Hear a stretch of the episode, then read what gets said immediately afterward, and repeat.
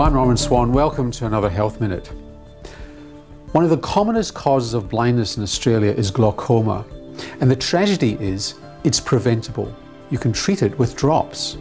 Now, what glaucoma is, is damage to the optic nerve as it leaves the eye, and the optic nerve takes the nerve information to the brain from the back of the eye.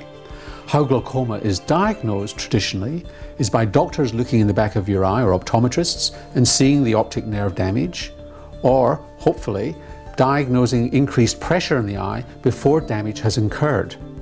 One of the mysteries of glaucoma is that some people don't have raised pressure and therefore frighteningly it may be too late before you find that the glaucoma is there.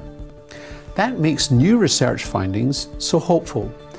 Scientists have found that you can actually detect brain abnormalities in people with glaucoma before you get the optic nerve damage.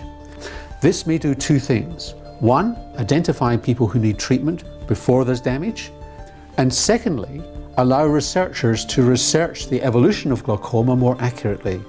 Either way, it's good news. In any event, the recommendation is that anyone over 50 should have the pressure in their eye measured and the back of their eye looked at, and then regularly after that as recommended by your doctor or optometrist.